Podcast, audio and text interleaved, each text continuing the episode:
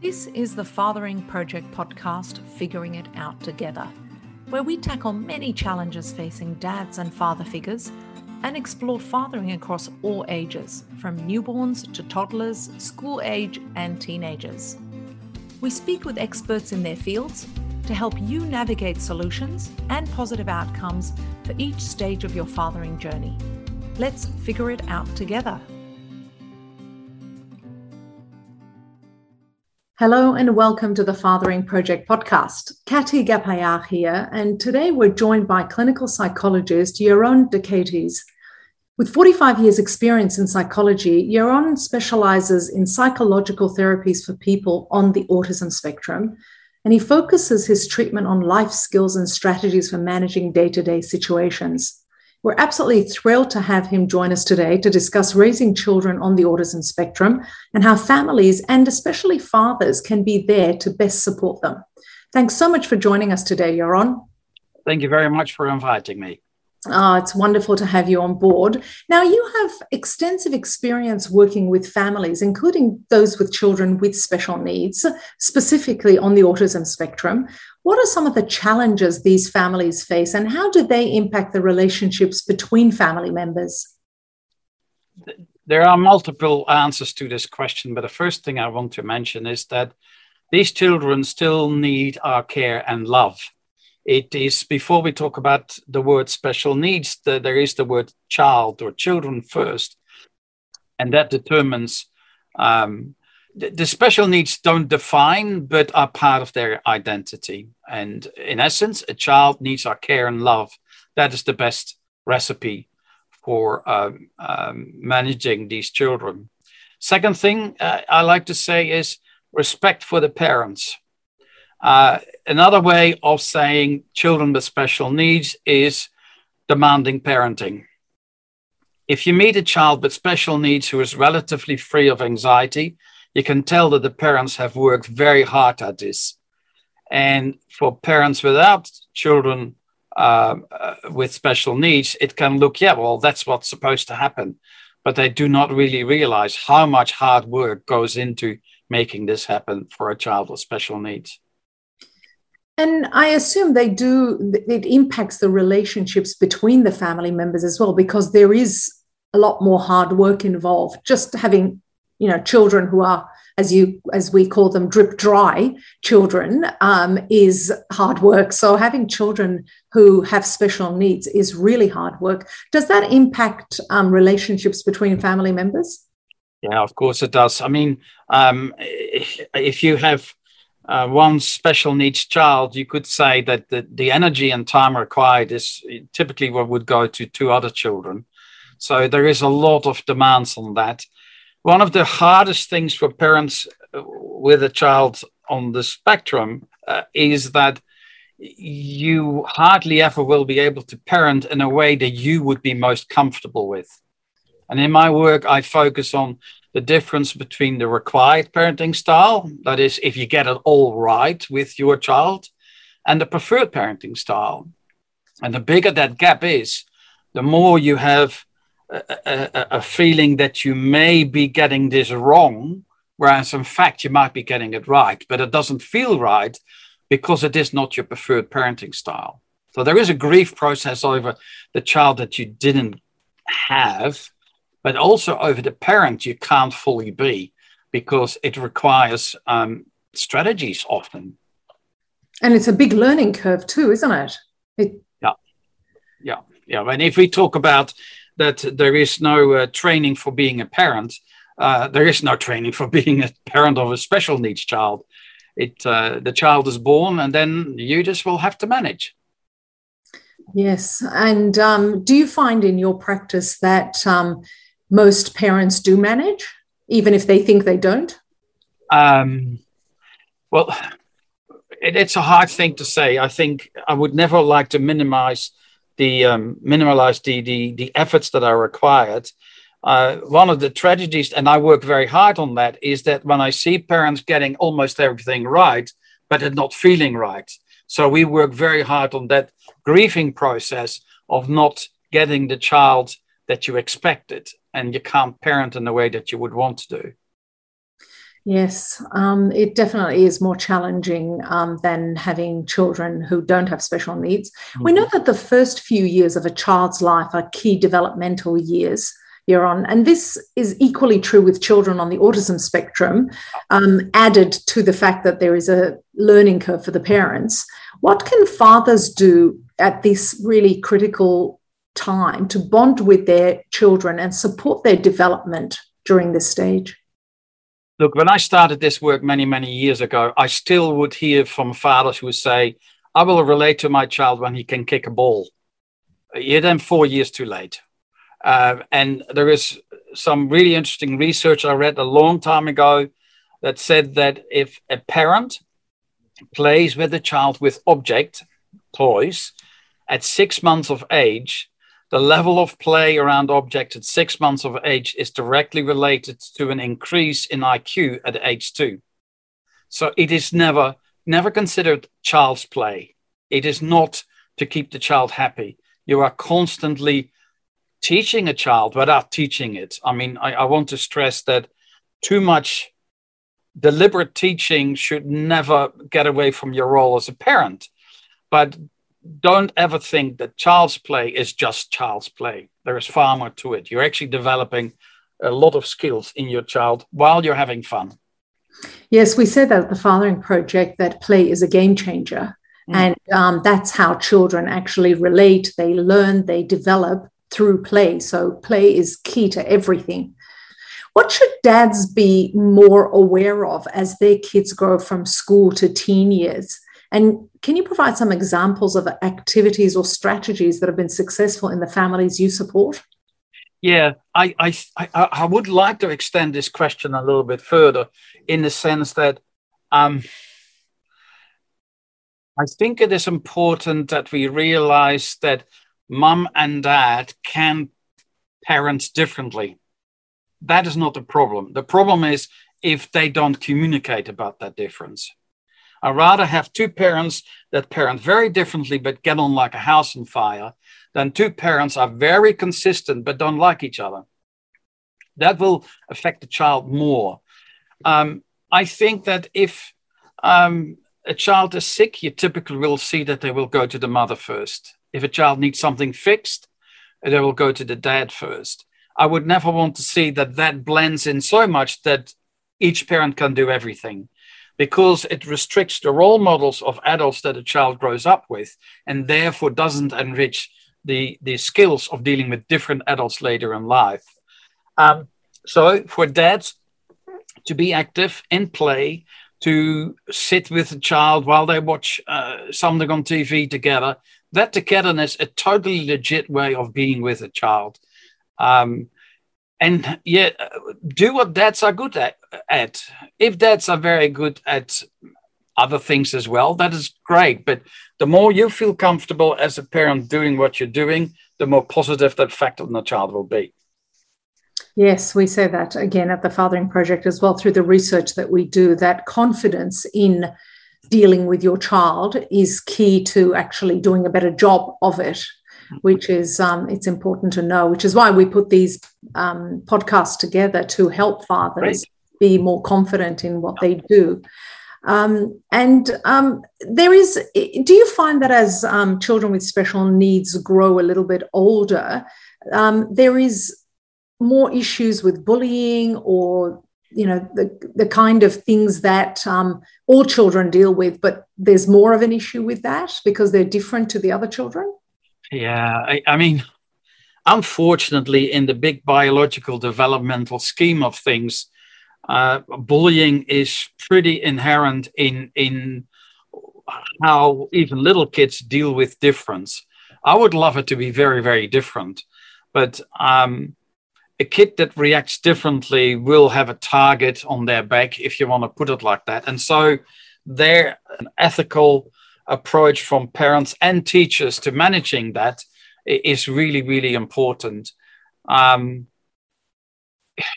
what parents can do, what dads can do, is not minimalize reports of being bullied, because one thing children report is that they were bullied and then they weren't believed, and that really can do great damage to their self-esteem and their own confidence. So take them seriously when they oh, say yeah. that they have been bullied. And what should dads do in that situation? Do they report it to the school? Do they deal with it themselves? What do you suggest? Yeah, well, that depends too on the, the policies of the schools. And you will find that most schools do not like it when one father goes and sorts another father out on the playground and has words with him. So no, that's not a recommendation because the, the, the school, even if you're in your rights, the school will turn against you. Um, it is um, yes, yes, yes. Talk to the school, have have it addressed, and hopefully the school. Well, the school, all schools will have a bullying policy and will take it very serious as well. Yeah, at the same time, need to respect the role of the teachers as well because you know, they used to just teach in the past, but these days they have far more roles in terms of uh, the welfare of the children, etc. So, yes, talk to the school, but make sure you have a conciliatory way of doing this, because in the end, if you don't, it will. You don't want to be that parent because you you will lose your credit with, and it shouldn't be like that, but hmm, that's the reality of it. And and how would you, if you had two things that dads could do to help build more resilience in their um, child if they are being bullied, or to avoid that situation of being bullied, what two things would you say to them? Um, look, I, I have, I am incredibly fond of teasing, not taunting, but teasing basically, as parents, we are rather boring because we are so reliable and predictable and supportive in general that we don't teach a child how to deal with rejection in the home environment. Nature has a way of doing that, and a way of dealing, learning about rejection is teasing, playfully toy with the idea of being rejected. That will make a child stronger. Um, rough and tumble games with a child not where the dad is always the winner, not that one, but they are very important in feeling that you have some sort of agency in your environment and that you can trouble your much stronger dad by being so clever at whatever you do all of those things they are they are self-confidence builders for a child you don't always need to use words but what really suits dad is the in general uh, is the activities, is is the the rough and tumble, and to be engaged with them. Wonderful. That's great advice. Thank you. And now, in your initial consultation session, do you advise that both the mother and father attend? And what's the value of having both equally as involved in their child's development? Um, yes. Uh, and even when I talk to adults on the spectrum, I do not work with them individually, hardly ever. Um, no one is an island. Everybody lives in context. It is really important that uh, when I work with children, adolescents, adults on the spectrum, there are messages too for their environment. They learn as much in the session, I think, as the person on the spectrum, sometimes more. You don't want to waste that resource. And for one parent to be there to then relay it at home, it is not effective. They both need to be there.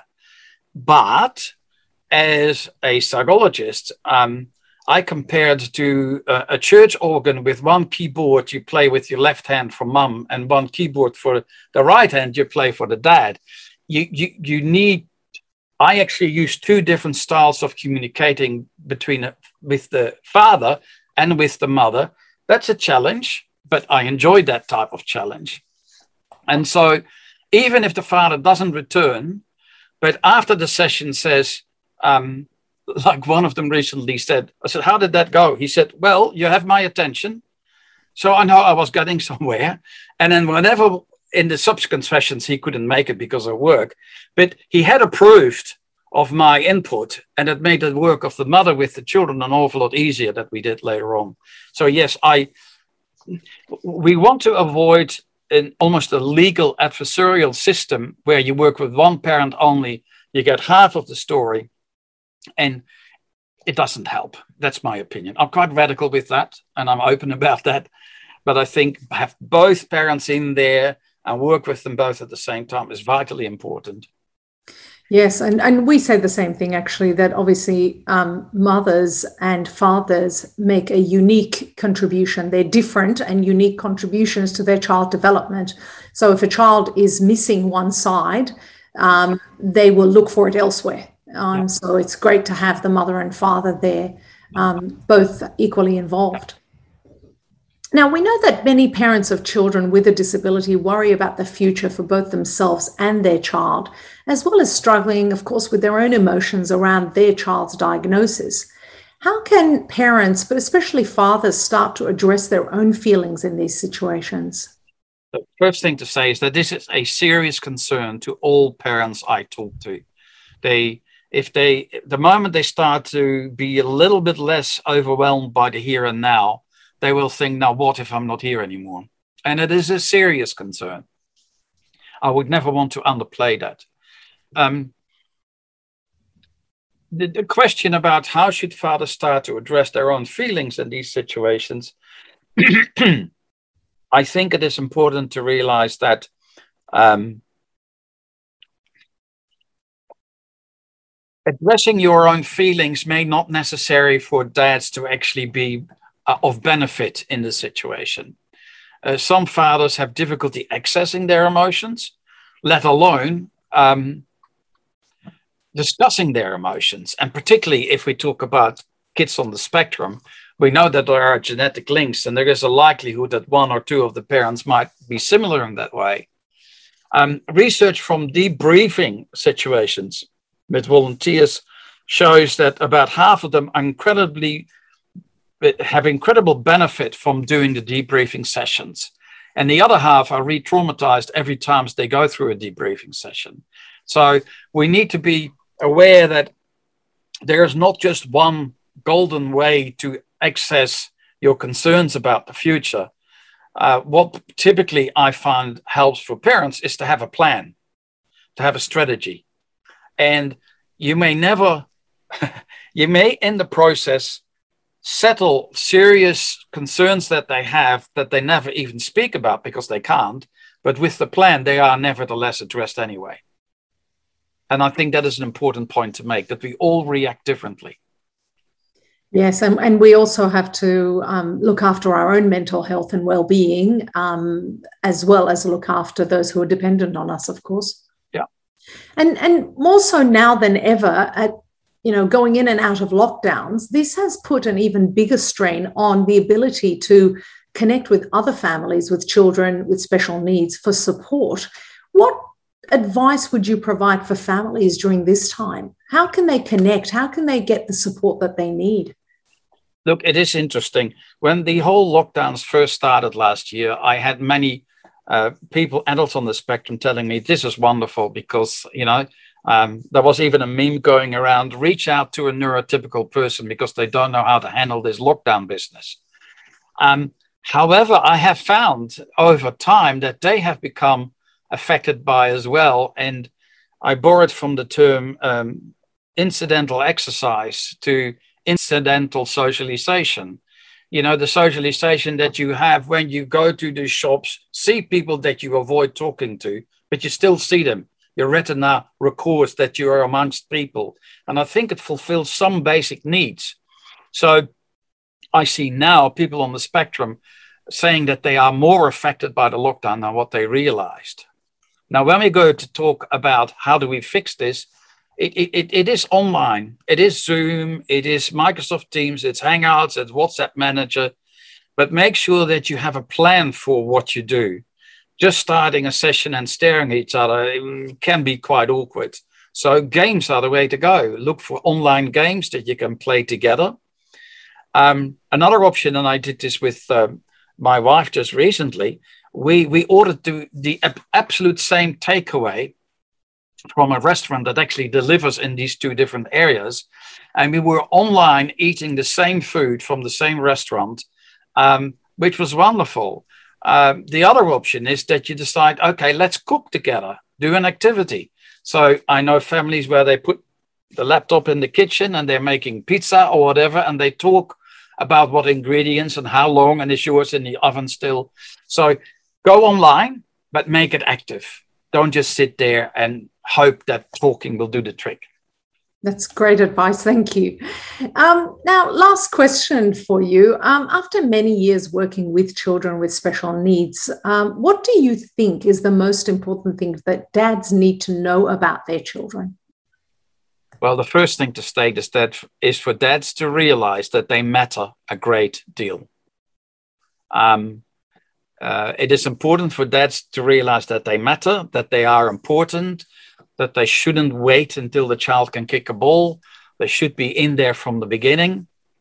They're entitled to do uh, things their way with the children. But if we talk about the traditional family, uh, I, I, think that, um, of course, a mother will typically have far more experience managing a small child than dad if we're talking about a traditional family. Um, but it, it, it should be, he should be included in the process and want to step up and be in there. Uh, and particularly so with a child with disabilities. Uh, sometimes dads can get very um, despondent uh, and feel that they have a sense of failing of having created a child like that. That needs to be addressed if that is important. Um, but dads matter, matter a great deal. And the chances for the child to do well later in life are hugely improved with um, dads being involved with that process. Fantastic. Exactly what we say. Ditto everything we say at the Fathering Project as well. That's fantastic. Wonderful. Jeroen, thank you so much for joining us today. It's been absolutely fantastic to dive into such a complex and important topic where families really need advice and support. And um, you've been able to provide that for us today. We hope to have you back on again. Um, I'm sure there'll be a lot of demand um, for your wisdom and guidance. Listeners, if you're looking for extra resources and support, raising children and positive partnerships are great places to start. And these links are all up on the Fathering channel on our website. Thank you again, Jeroen, and um, we look forward to having you on again soon. Absolute pleasure. Thank you very much.